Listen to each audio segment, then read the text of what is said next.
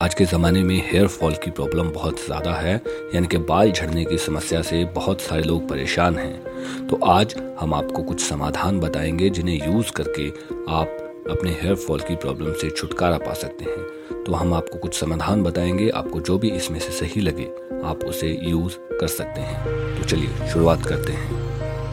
Dandruff जो है, वो हेयर की सबसे बड़ी समस्या है तो उसको रोकने के लिए सबसे पहले आपको नारियल के तेल में कपूर मिलाएँ।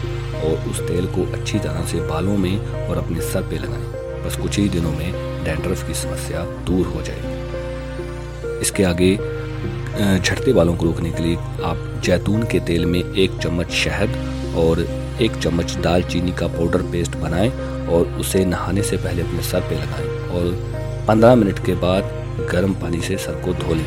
ऐसा करने से कुछ ही दिनों में जो बाल झड़ने की है वो सही हो जाएगी।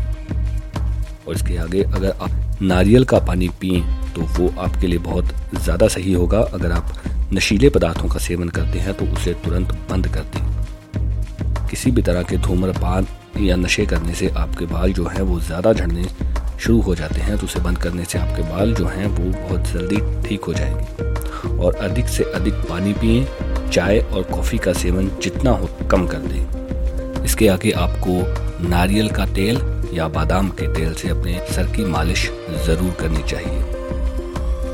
अगला जो तरीका है वो एलोवेरा। अपने बालों में एलोवेरा की मसाज ज़रूर करें। कम से कम हफ़्ते में दो बार। आप चाहे तो फ्रेश एलोवेरा का जो गुद्दा होता है, उसका जूस निकाल कर भी पी भी सकते हैं और उसे अपने सर पे भी लगा सकते हैं और कम से कम आधे घंटे तक उसे अपने सर पे लगा के रखें। फिर धो दें अगला जो तरीका है वो है नींबू। जी हाँ नींबू को आप अपने उसका जो जूस होता है, उसको अपने सर पे अच्छी तरह से रगड़ें। उस आपके जो बाल झड़ने हैं, वो काफ़ी हद तक कम हो जाएँगे। तो अगला जो तरीका है, वह है अंडा। बालों की ग्रोथ में जो सबसे ज़्यादा मदद करता है, वो है अंडा।